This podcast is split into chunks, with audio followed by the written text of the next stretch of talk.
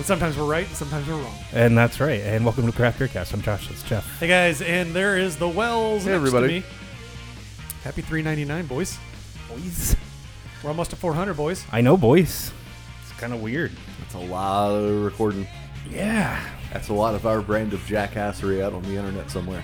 That's a lot of beer that we've had. And yeah, it's been a hell of a journey. It's been a hell of a ride. So what have you guys been up to since last time we recorded? My CO2 tank went dead in my kegerator, so I had to go get that filled. And then while I was there, I was like, you know, I bet the reason that my tank emptied so quickly is I didn't have anything hooked up to the other connection. Maybe my Senki didn't have a good solid lock on it, and it just leaked out. So I should probably go ahead and get another keg while I'm here. Yeah. So I did that. So that's fun. So yeah, it's about that time of year where it's stupid hot, and then here within like the next couple of weeks, the big cold front comes through. It's gonna feel like autumn, and I'm gonna want to drink Oktoberfest like a fiend.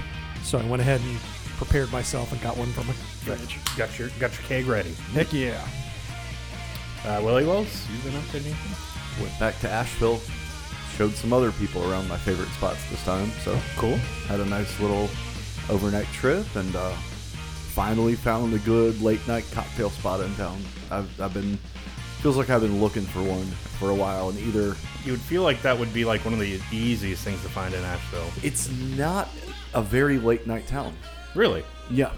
I mean, I guess that makes sense. Things kind of get shut down 11, 12 o'clock. Which, you know, you think about Charlotte. Unless you're in certain parts of town, it kind of is the same way. Like, it's not a real late-night city. That's fair, but... There are, like, and maybe it's just a familiarity. Like, I at least know of places that are open, right? You know, until 2, for example. But, yeah, finally found one. Hooray. Nice. So is it, let me ask, is it upscale-ish? Okay, because we all know what that code means. No, I mean, expensive as fuck. No, it wouldn't do that. Okay. I mean, it doesn't always mean that, but in this damn city it does. Oh, it's an upscale restaurant. Oh, so you're going to charge me 3 times the amount for a plate of food. My favorite was the time there's a local food truck that makes a very specific type of sandwich, and every item on their menu features Pullman bread. Like it's some big fancy thing. And one day I'm like, hold up, click, click, click. It's white bread, y'all. Yeah, it's white bread. It's just the thicker white bread, and, but I mean, and like, it's made a tad different, but yeah, not enough for an upcharge for it. Yeah, like not enough that you really should be making a big deal on every single sandwich because it's made with Pullman bread, and I'm just like, whatever, man. If every single sandwich is made of the same bread, then you should just say at the top of the page, our sandwiches feature Pullman bread, and then. You know, go on and show what's different about them. Yeah. But that's just me. Yeah. Old man ranting about sandwiches. I did go into a big box store, and I had one of those moments where I was overwhelmed by the volume of choices and disappointed with nearly all of them. You know, I mean, it's just like it's all of this beer that could potentially be good, but most likely is meh.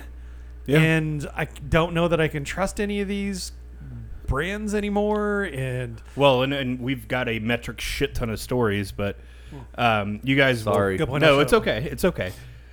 You guys will hear this in.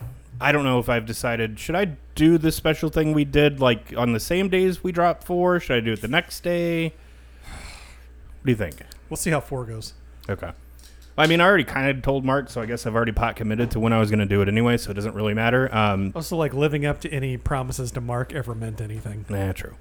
But on the special little deal that we all did Saturday, or some of us did on Saturday, I got all excited. I ran out to grab some beer Friday afternoon for the show that I knew we were going to be doing the next day. And lo and behold, I see in...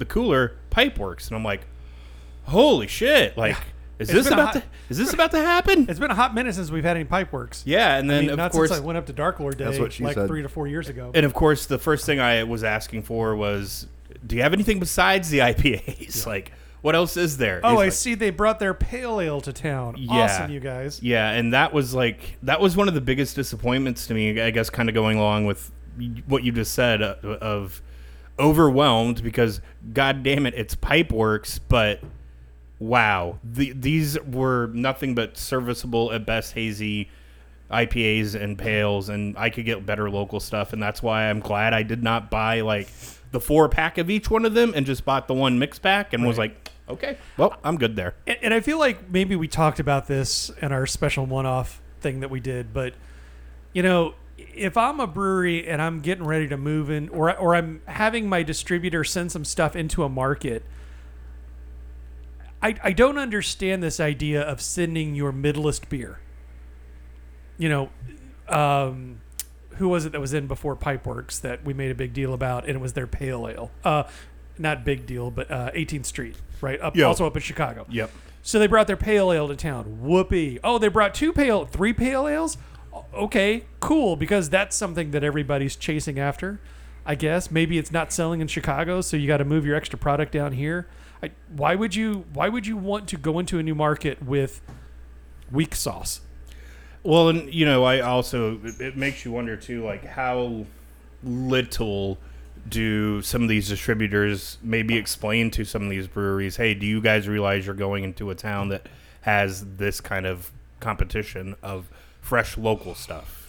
You're making a lot of assumptions that the distributor actually knows what that other market looks like, as opposed to brewery says, man, I got all this extra pale ale. Can you do anything with this? And they're like, yeah, we'll push it down to one of our other markets like Charlotte. Yeah. They're a big beer town. They'll love it. Yeah. Oh, no, I'm And they're not wrong because they probably sold all of it. Yeah. I'm 90% sure that's what happened.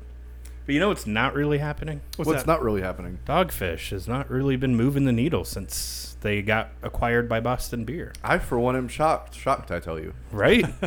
You mean the Boston Seltzer Company isn't doing a good job focusing on Dogfish Head beer? Right. It's almost like being a big fish in a small pond and then getting absorbed by a big fish means you won't get another, like, you won't get the same attention paid. Yeah. It's so crazy. In typical good beer hunting fashion, a 500,000-word essay that does a pretty good job of explaining. One of the things that reading this did really shock me was the fact that 80% of what Dogfish sells nationwide is either between Maine and Miami, basically. Wow. So the East Coast. Miami. Yep, Maine and Miami. Not the cities. I'm saying the East Coast. Like, literally Maine and Miami. 80% Maine to Miami. Sorry. Okay, sorry. I thought you Maine said made. No. And like, they're making Maine all their beer in Miami? No. Maine kind of to Miami. That's a weird choice, but okay. 80% of where they sell. So most of their shit doesn't even really do anything outside of the East Coast, which is super crazy. I mean, I know like there is some play out in the West Coast, but I also feel like Dogfish Head lost their way. For a long time, they were really cool to pick. It was fun to pick up some of their one-off bombers and some of their interesting stuff. But then I don't know if it was because the bombers went out, if it's because Sam lost his groove. I don't know. They're not doing anything interesting anymore. But they were, back in the day when they were doing interesting things, they were a super premium product. Well, yeah, also true. That's the other thing. They were doing 120 Minute IPA, Worldwide Stout, Fort, which is the world's strongest fruit beer. And now they're focusing on value.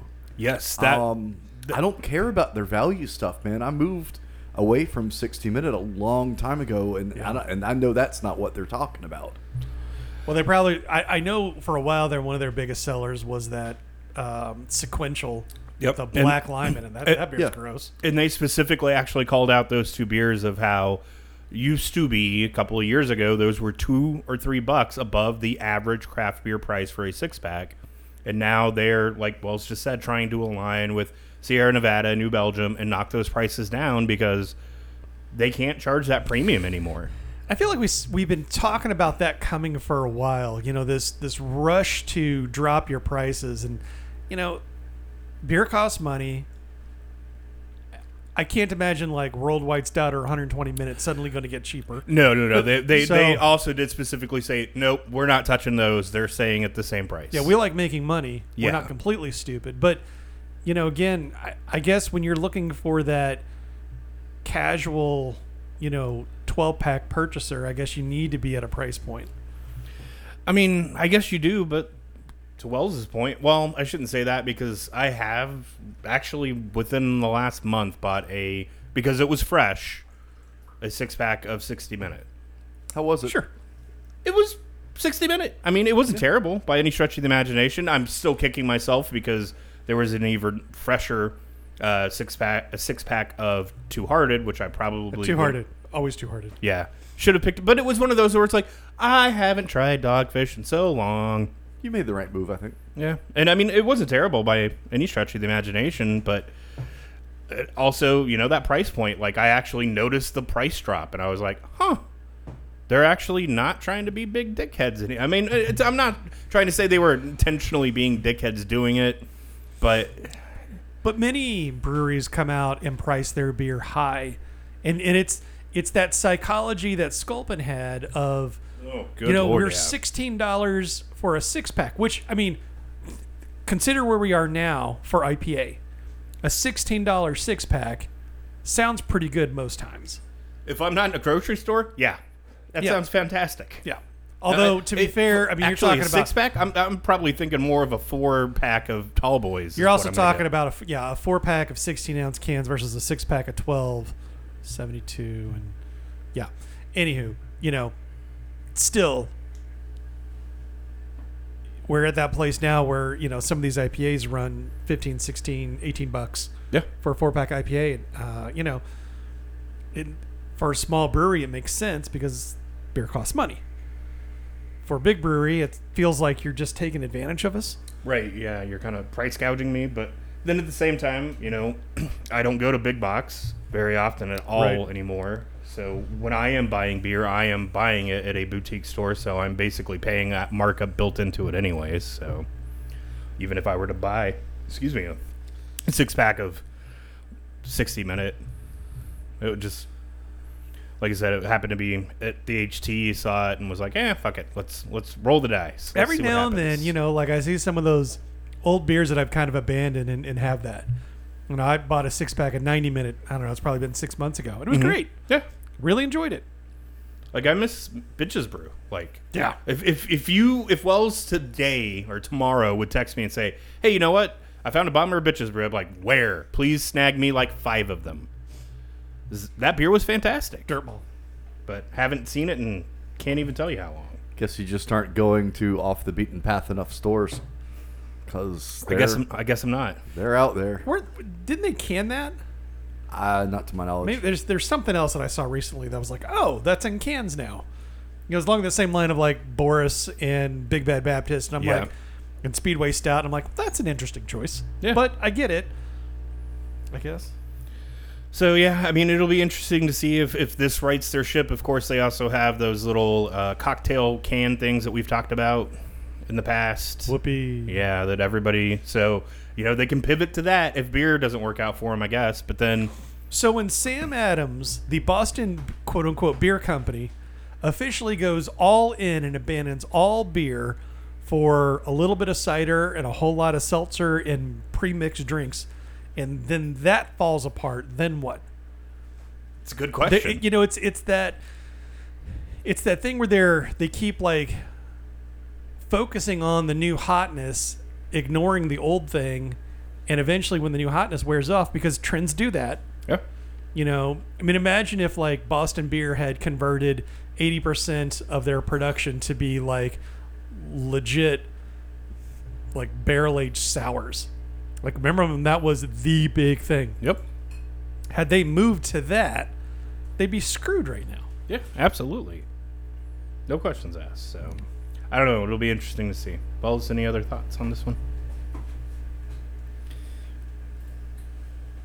This one was very interesting. This was what was on our subreddit /r/craftbeercast. Thank you to Shrieking Bigfoot. But apparently, the New Glarus Brewing shareholders have sued the CEO, claiming the CEO of New Glarus has been stealing money from them and committing fraud.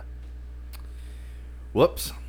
Yeah, this is a really big accusation. They're saying that New Glarus management is kind of self-serving, not really working on the, you know, on behalf of the shareholders, but, you know, more wheeling and dealing for themselves. So where's the first time meme? Oh, you work for a business. First time? Yep. First time. So it'll be very interesting to see how this shakes out, because you're talking about one of the, you know, biggest regional breweries in the country suddenly coming under fire. I mean, it's got, you know, this what distributes to one state. Yeah. And still one state. That's it. Yeah, and that's really wild. Like, they can still have the amount of growth that they do. Yeah. Dealing in just Wisconsin. Yeah. But, I mean, we'll see kind of how this all shakes out, but so far so good. It's not very good. You know, you're talking about $100 million, you know, yeah, retained, and just, oh, that's bad. Yeah, yeah, and yeah, especially again with one state, and you're doing these shenanigans to begin with. And I don't know. This has got some bad news written all over it. Are you okay over there? Okay, I'm watching the surface of this beer, because it's like, is it alive? No, it's not that. It's just like it's. I don't want to say oily, but it's like this. I don't know. It's weird. I'll show you here in a second. Cool story, bro.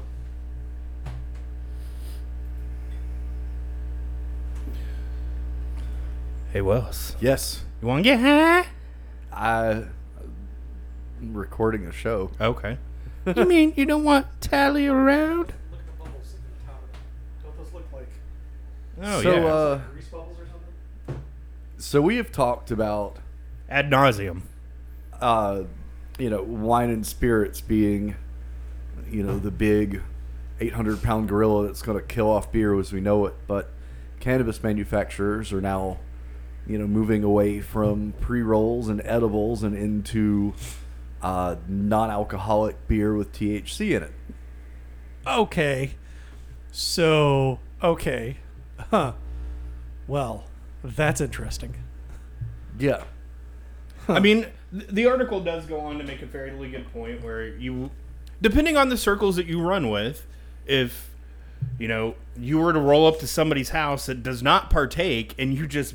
bust out your little kit and start rolling a blunt, and everybody's looking at, even if it was legal, people might be looking at you a little sideways going, what the fuck are you doing here, dude?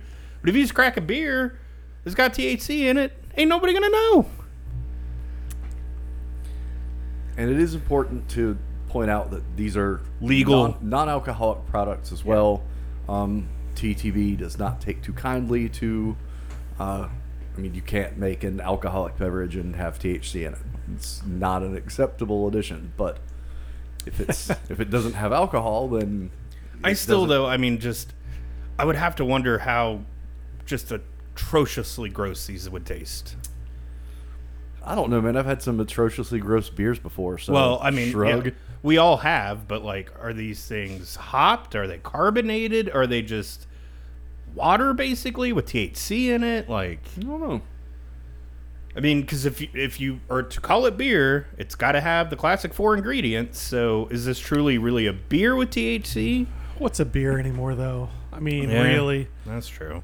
Yeah, is this just like a seltzer? Yeah, it says Ace flavored seltzer with THC in it. I mean, you know, again, is... if it's not beer, if it's got carbonation in it, I mean, yeah, that's about as close as you can get, I suppose. Yeah. Not a cider, I wouldn't think. Not unless it's... No, no. Oh, God, that would be a really disgusting combo. THC-infused apple juice. I mean, I guess if it was fall, it might work. I don't know. No, I'm not here for it. No thanks. No thanks. It's just one of those things where, you know, I get it. I get why they're trying to do this, because people don't like to do edibles. But here's the thing. If you've never done an edible before... and you don't know the scaling of how an edible works, I don't know putting it in liquid is the best idea. Well, it's going to be, you assume, like a smaller, more manageable, more sessionable amount. It's not like... Ah, yes. Oh, yes. Well... Session THC. Well, We're going to get that in. Where's my triple THC? You know, like... And then copyright Craft Beer Cast 2021. Right. The new arms race will be, you know, to like mimic all the styles. Like, where's my pastry THC beer? Triple dry budded. Where's my Belgian bud There's at? Your copyright 2021. Craft Where's my Belgian bud at, bro? It's got that Belgian ester in it. I don't know. It's something interesting, but it's... And we already know that, like, founder of Oscar Blues is doing this. Sweetwater's doing this. Like, a lot of these breweries are trying to pivot towards this. And you know, we've been talking for a while, or I shouldn't say a while. We've been talking for close to 7 years. Whatever the trend is at the time, okay, cool, but what's next? I mean, clearly this is what everybody thinks is going to be the next seltzer. And as legalization ramps up, who knows? Yeah. It could totally work in a way that could even have like less social stigma attached to it. Yeah. You know, it'll be interesting to see how it turns out. What's it taste like? I think you get your white or wild cherry, you know, key lime. Right. Or is it actually like, do they throw some hops in it or do they barrel age it? Like some barrel aged THC.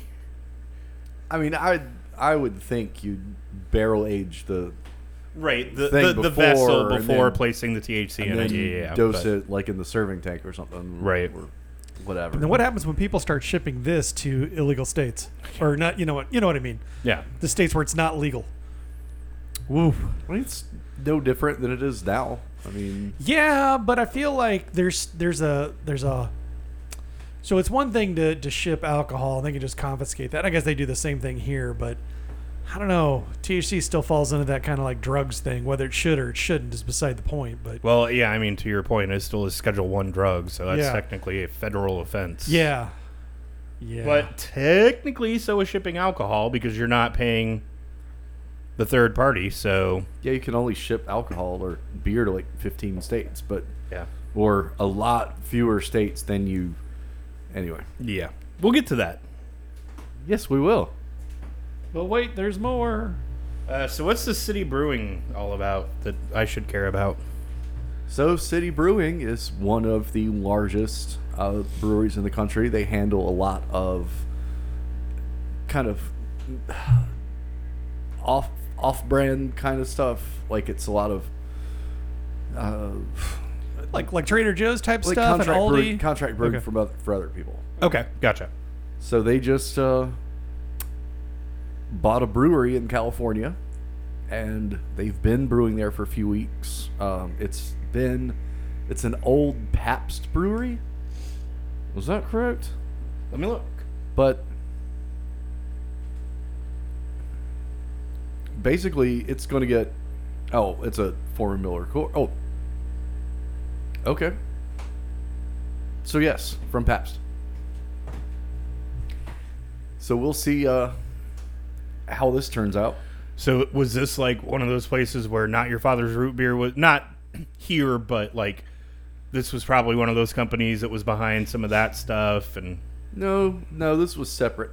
Okay. Well, I saw Pabst, and I know that Pabst was really the ones that were behind Not Your Father's, but Pabst bought this brewery from Miller Coors, and then I guess they decided to get out of the brewing game again.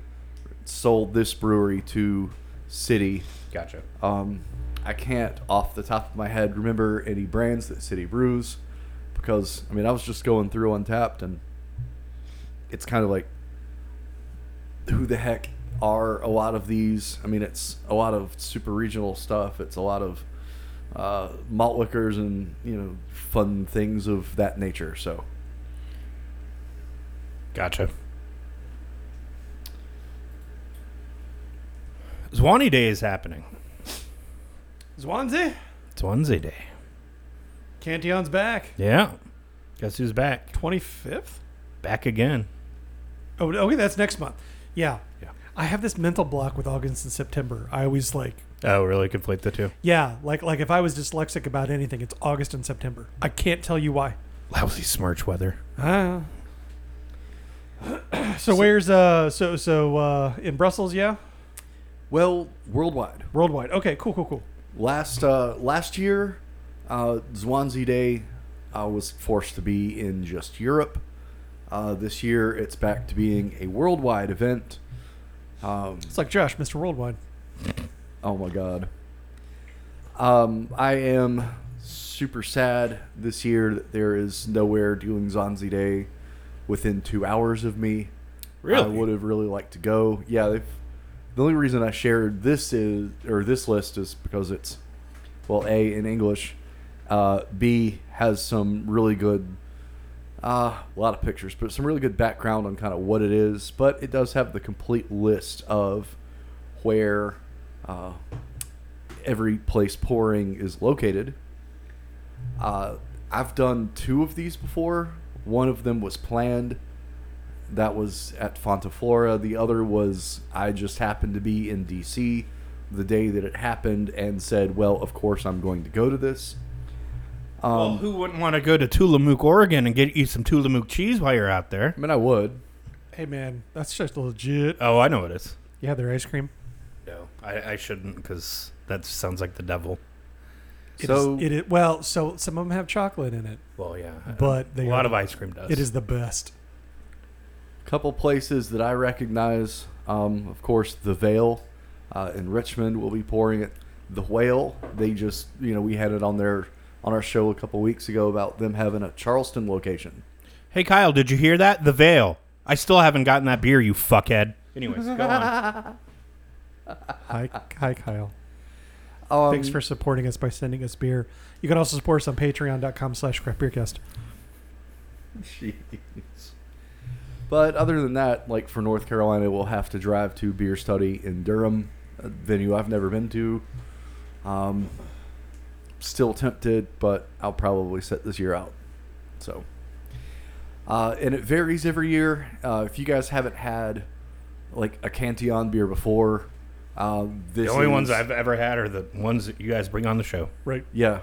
Well, Zwanze is like just a one-off. It varies every year. It all depends on like what blend they feel like putting together and sending out. And it's a really cool event in that it's like a worldwide tapping.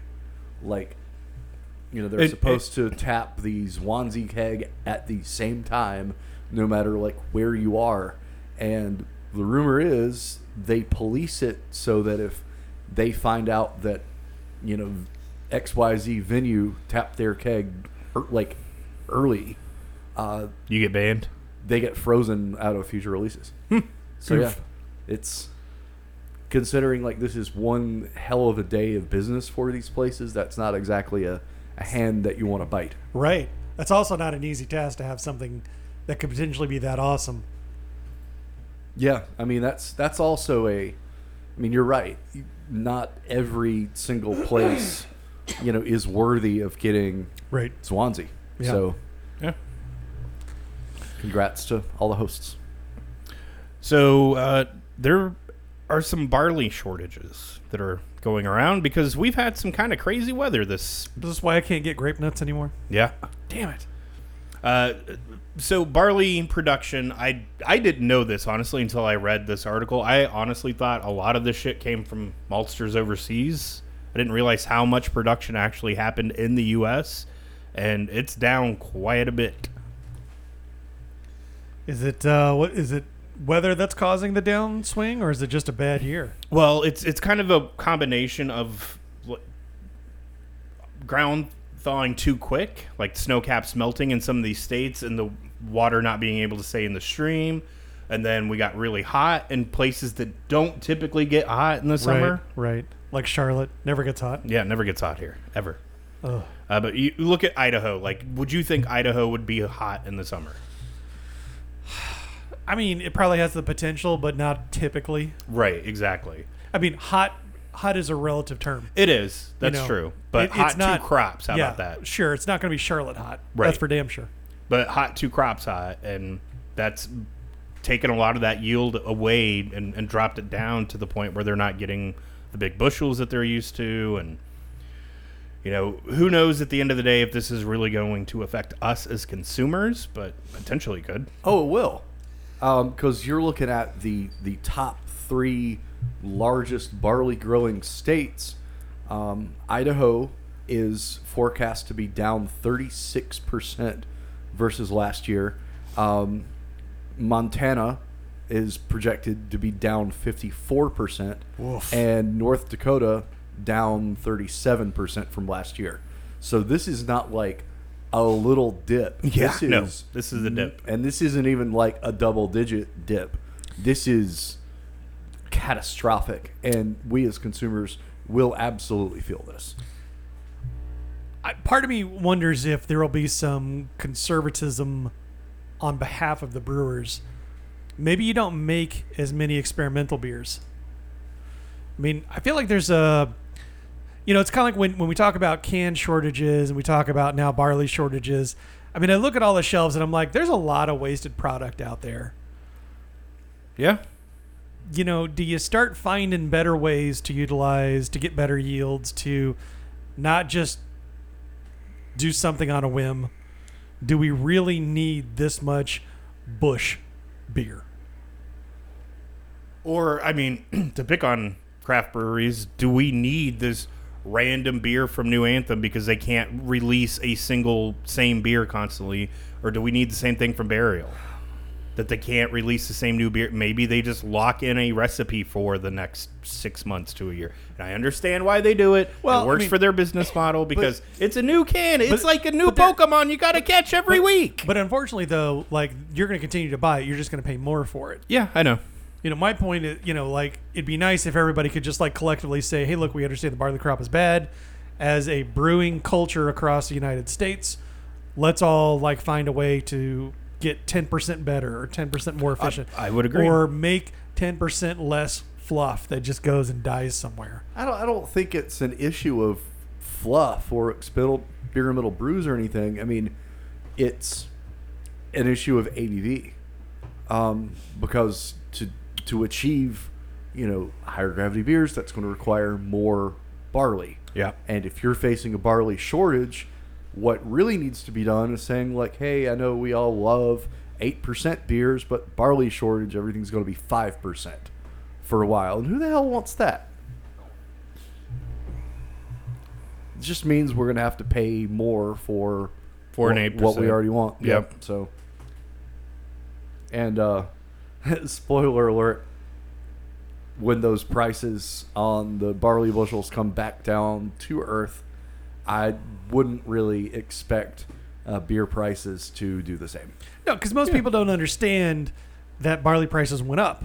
Right. They just know that they get increasingly higher cost and higher cost. Now, what that does to somebody like Dogfish, you know, who's trying to focus on their value brands, who knows? Good for them. Coincidence? But, you know, if ABV becomes the issue, maybe that just means somebody like Divine Barrel can't make or doesn't make as many double IPAs or barley wines or imperial stouts. Yeah, now they're getting me where I live. Right. I don't like that. Yeah. That's no bueno. That's no bueno. I don't know about y'all, but I don't carry cash on me. I'm not a drug dealer. I don't carry cash. It's always good to have some backup just in case. You never know. The rarity that I have cash on me. You never leave the house, so it doesn't matter. Well, true. But even when I do, the rarity that I have... Like, even if I go to a... like, I'm hopefully going to a concert, by the next time we record, I will not have cash in my wallet. I will have zero cash dollars. It will all be on my debit card. And y'all pulling out cash. So I'm the... I know. I'm counting my $50. $34. Okay. Yeah. No. And I mean, don't even have my wallet on me, but $0. Yeah. And again, like, I don't. 220.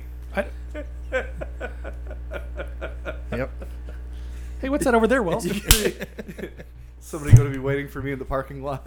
The parking lot. Should take but, well, the whole point of this is, and they say it's not because of COVID. Part of me says it is, but Packer Stadium is going contactless or cashless, basically. Sure. So, in other words, you're not going to have a dude roaming down the aisle saying, beer here, beer here, beer here. Handling a bunch of money. Yeah. Here's their change. Try to pass it back. Right. Yeah. It's all about now. You get your pass my phone down to somebody so they can... No, that will just not exist. It's get your ass up to the concourse, come back down to your seat. But, so no more roaming. Right, no more roaming. Oh, I gotta walk to get my cheap ass, but yet terribly expensive beer. Right. Ugh. what the heck? Like, why, you know, okay, I understand they don't want to be sending a whole bunch of, like, cash. Who knows where that stuff's been, but why can't somebody just, you know, pass their credit card down the aisle? Yeah, that's a great idea. Oh, hey, hold on. Oh, no, this isn't my credit card scammer that's on my wallet. My wrist itched. It just was itching really bad. Oh, I'm sorry. Here you go. Yeah, that was kind of what I was thinking, too. Like, yeah. Well, why don't they do that? Oh, yeah, because it's the worst idea that I've heard in a minute. Right. Exactly. And let's face it, most venues are getting to this point anyways, just as society is kind of... Or had gotten to this point. I can't tell you the last time I went to a... I've never been to a Panthers game where I could buy beer from a vendor in the aisle. Yeah. Yeah. I don't even think that's a thing. Well... So, okay, but here's the thing, right? So if you want to do this... You're also talking about a team that was founded in the early 90s. The Packers have been around since the fucking 1800s. That's fair. Yeah.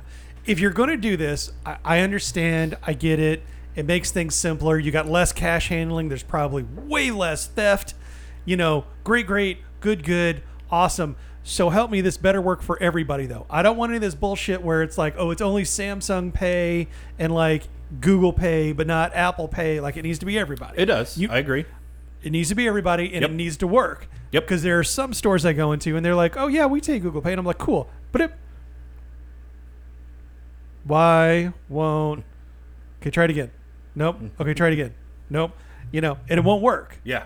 Well, I mean, here's... As much as you pick on my phone, the Apple environment, that was the one thing that I was severely pissed off about from moving from a Samsung phone that worked basically everywhere. Yeah. And then this thing, barely anywhere. Like, it's like having American Express. Yeah. Like, exactly. Cool. I can use it here. You could tell everybody how cool you are that you've got American Express. They're like, cool, can you pay for dinner? No. Can you? Is it okay if you do? Yeah, I'll pay you back. I'll Venmo you. I'll Venmo. I'll Paymo you. But, I mean, that was one of the most frustrating things. So, yeah, I would agree. This needs to work across the board for everybody. Or if your card, I guess, is tap and pay, but I haven't seen very many debit... I've seen credit cards, but not very many debit cards that are just tap and pay. In most places that take credit card tap and pay, take phone tap and pay. So, again, like... Yeah. I like the technology. I understand the idea. I'm behind. I'm secure. I'm comfortable with it. It just needs to work for everybody. You know, and this, like, oh, well, it only works here. It only works. Like, get your shit together. Yeah. Yep. Oh, wait, sorry. You've got Boost Mobile. We don't take them here. Like, come on. Get out. Sorry for all the... So, by the way, dear listener, all of these articles that are going to be posted, these... Basically, the way I shape the show is this is like the essay show. Because we're all sober enough to talk about it. Right. And then show two is all like the one headline title shows. So, Wells, I honestly, this was the one I did not get a chance to read, so I'm going to lean on you for this one. Oh, boy. Because I read it, what, a week ago? Yeah, a week ago.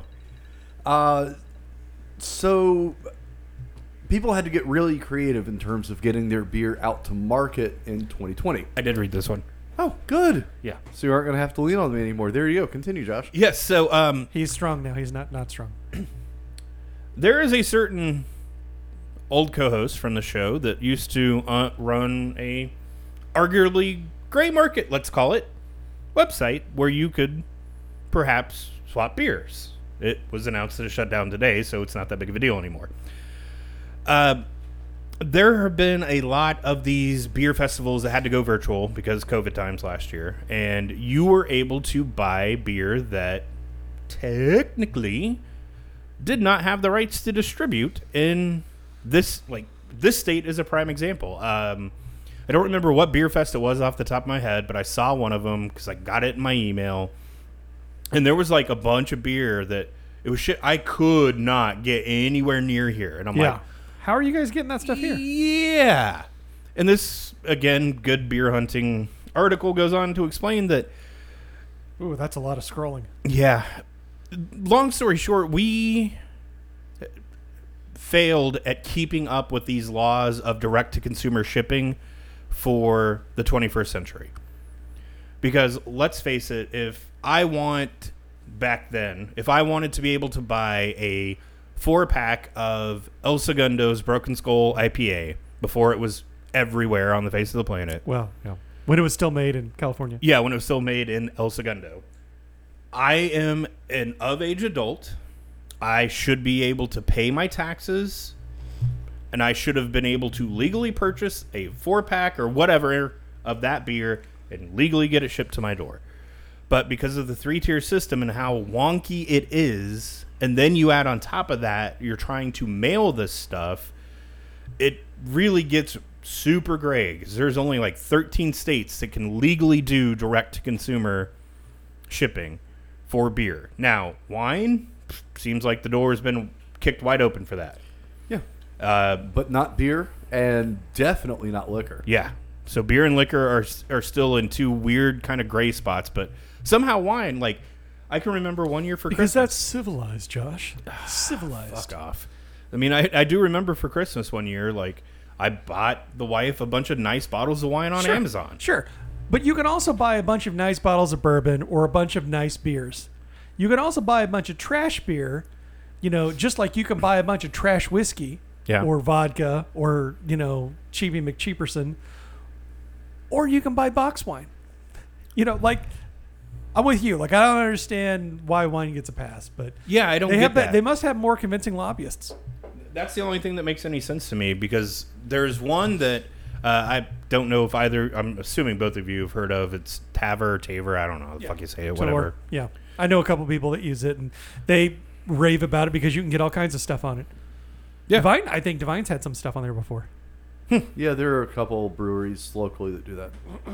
So, I mean, technically, like, you could buy beer that is outside of your market, which, I mean, it's our dream, right? Like, I want to be able to buy this stuff from Fremont or whatever. Yeah. I don't want to have to go through a mule and it breaking and that potential because bottles can break. And I buy stuff from Revolution, and then I have to pre-coordinate with Jason to figure out who's going to be the proxy to go pick up for me, and then they sit at Jason's house until such time that we can find a way to link up.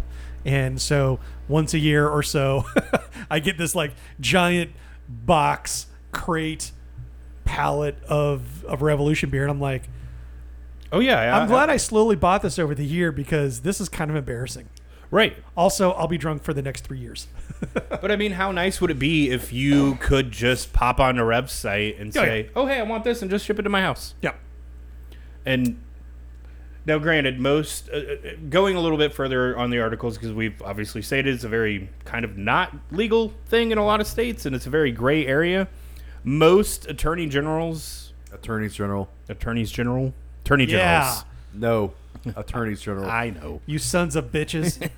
They are not going to sue me. They're not going to sue Wells. They're not going to sue Jeff for ordering a case of beer. But we've also on the show covered stories that people have gotten sued by their state's AG because they were not just ordering a case of beer. They were ordering multiple cases of beer and then reselling it basically like they were a distributor without having a license.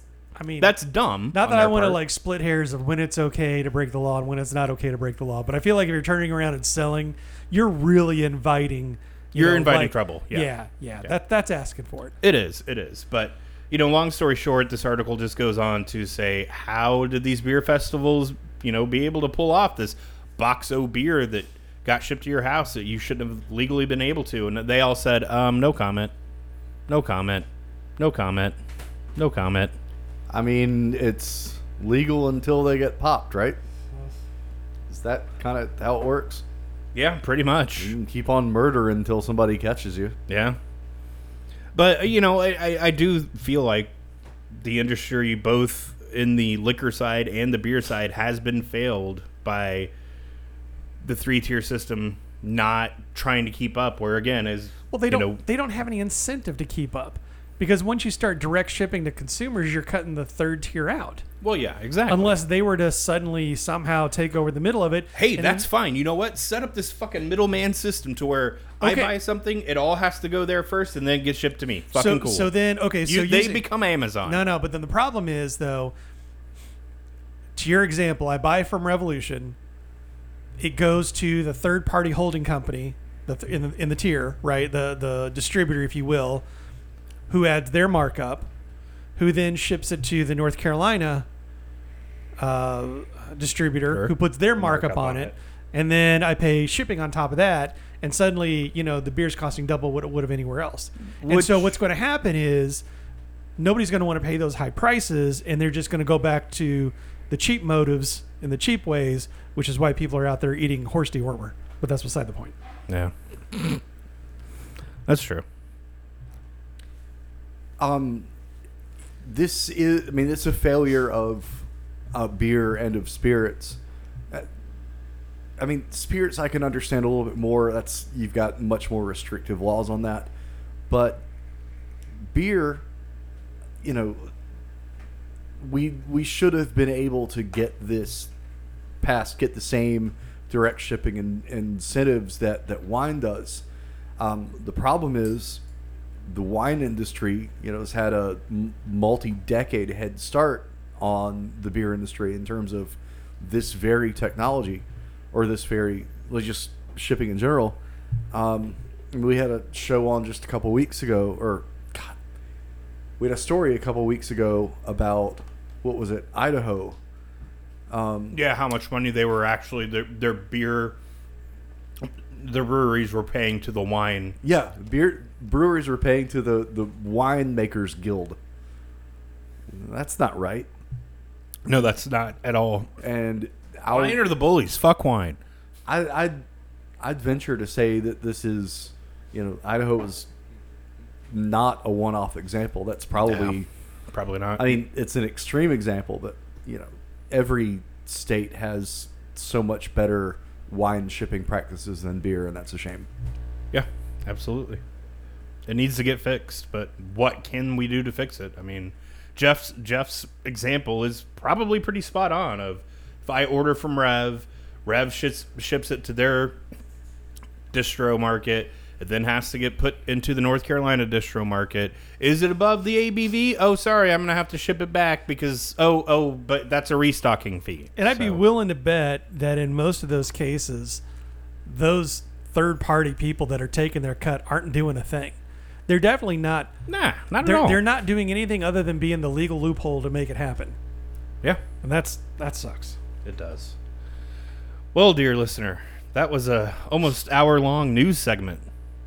I think I'm ready for a break. I feel like they're all going to be ready for a break with how much we're throwing at them for these, like, 3 episodes. But. Right.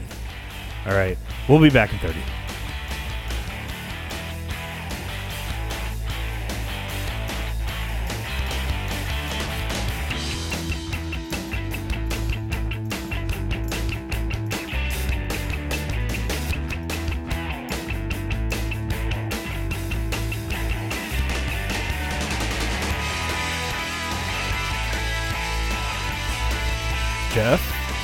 It's time for buy, no buy. No.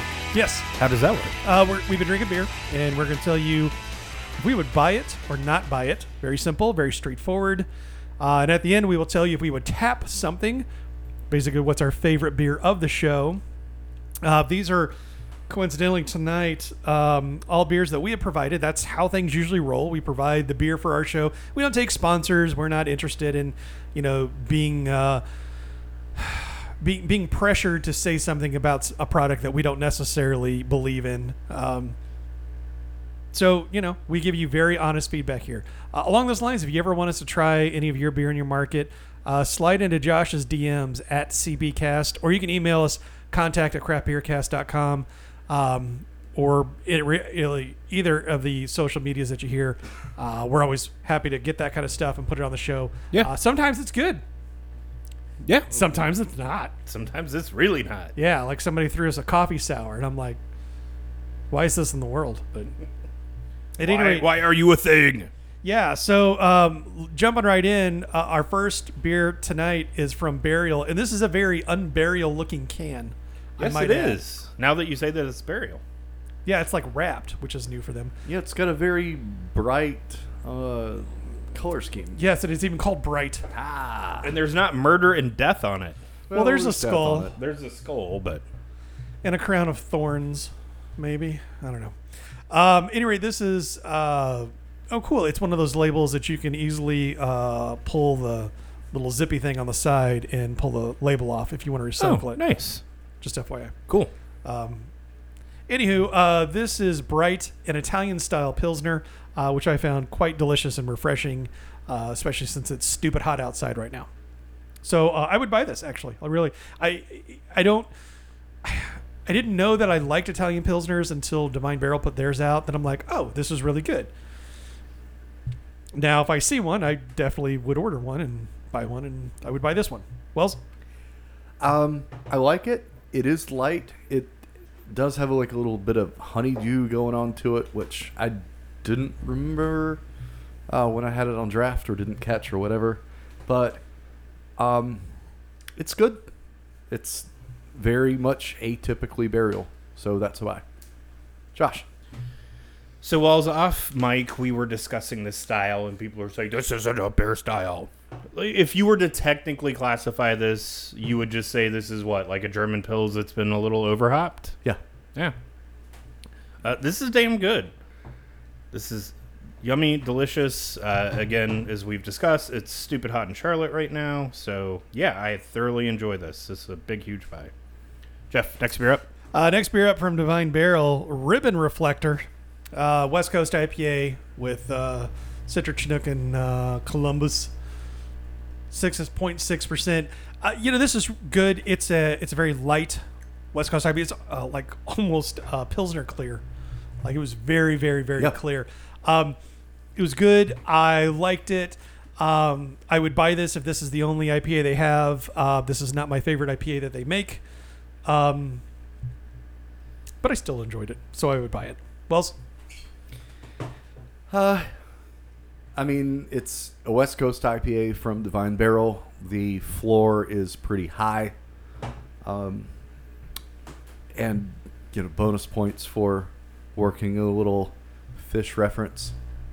Always makes me happy to see Divine Barrel's naming conventions, you know, name-dropping bands or songs or whatever that I enjoy.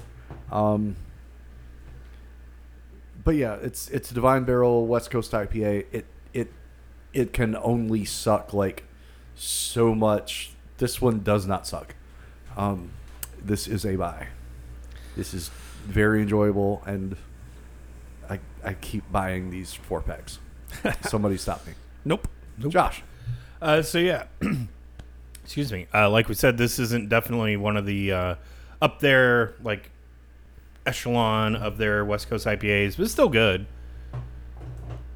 I'd definitely buy it, but there's more that I would buy ahead of it. Yeah, I mean, like, you know, if this one in like Technique Sweater is still in the fridge, I'm probably gonna get Technique Sweater. Right. And again, like if the worst thing I can say about it is I'd rather have one of their other IPAs, to Wells's point, that's still a pretty high floor. Mm-hmm. I mean, yeah, I'm not gonna be mad if that's the only thing they have on. Yeah, I'll be glad that they just have something, you know, for sure. And they'll have that. I'll be like, oh, yeah, this is good. It's good. I like it. Next beer up. Next beer up from High Branch. This is called McGill Avenue, a hazy IPA. Was not a fan of this. It's a little too soft for me. Soft? Yeah, I you know me, when it comes to these, like, it's very, like, there's hazy IPAs, and then there's these that are kind of closer to that, like, New England, like super thicky style, but it's a little too soft for me. So, no buy. Wells?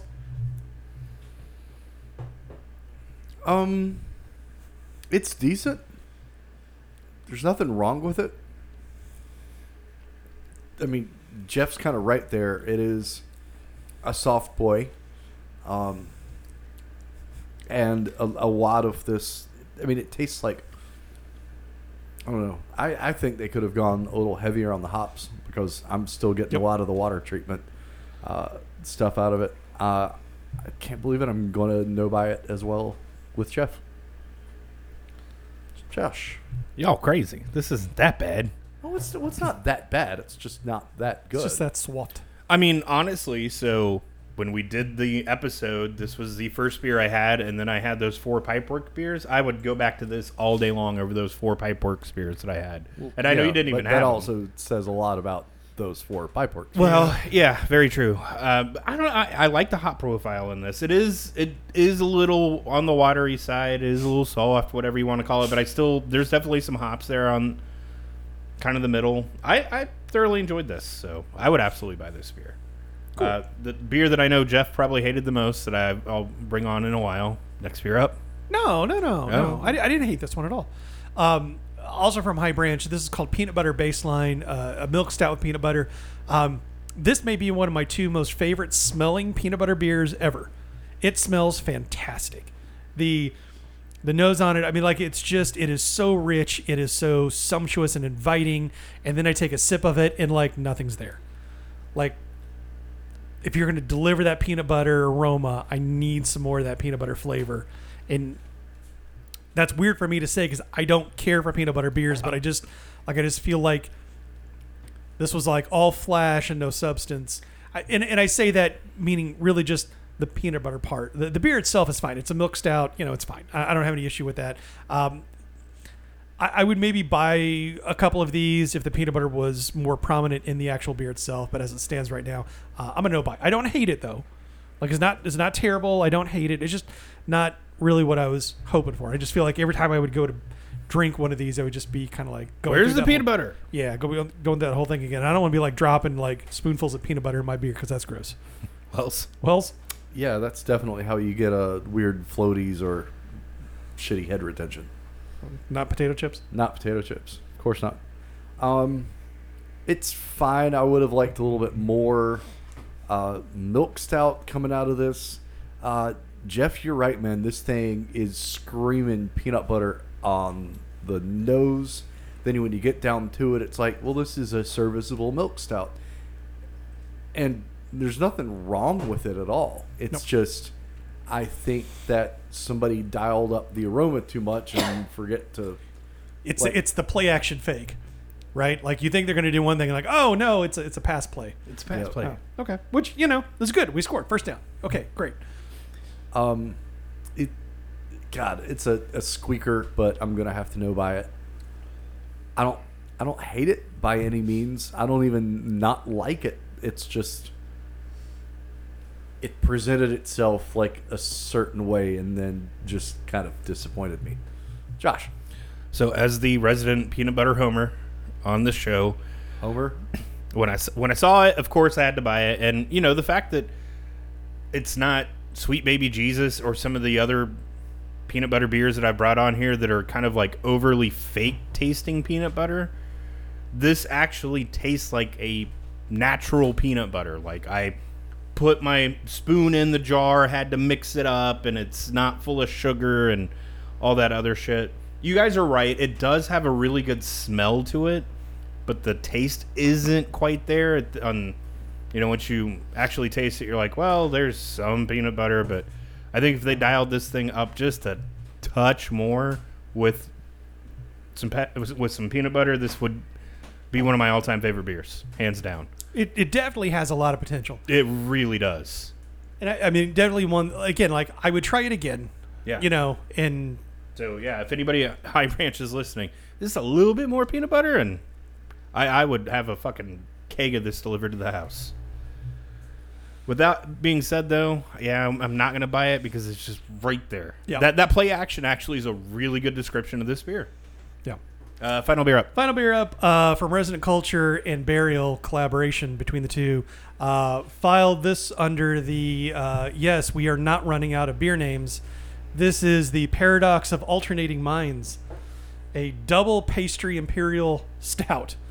Bottle says imperial pastry stout with toffee, potato chips, toasted peanuts, vanilla, and cacao nibs.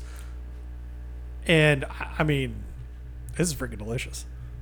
I was remarking at one point because the head on this, like, there's no. It's not that there's no carbonation. There's just no head on this, and what is there is very oily looking. And we were kind of talking off mic, like, that has to be the potato chips. It is everything that it says it is. It is, and it all works together. It is what it says it is. And again, it's like, I feel like now of all of these crazy Burial beers we've had as of late, they're like 3 for 4 with me. You know, like stuff that, especially stuff that I look at and I'm like, there's no way that's going to work. And then they freaking stick the landing. And this is another, just like, this is just really, really, really, really good. So I'm a big buy on this. Wells? I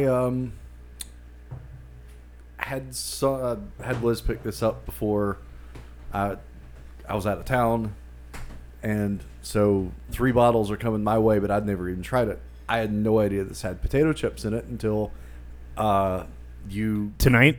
Until tonight, yeah. And damn if it didn't work out incredibly well.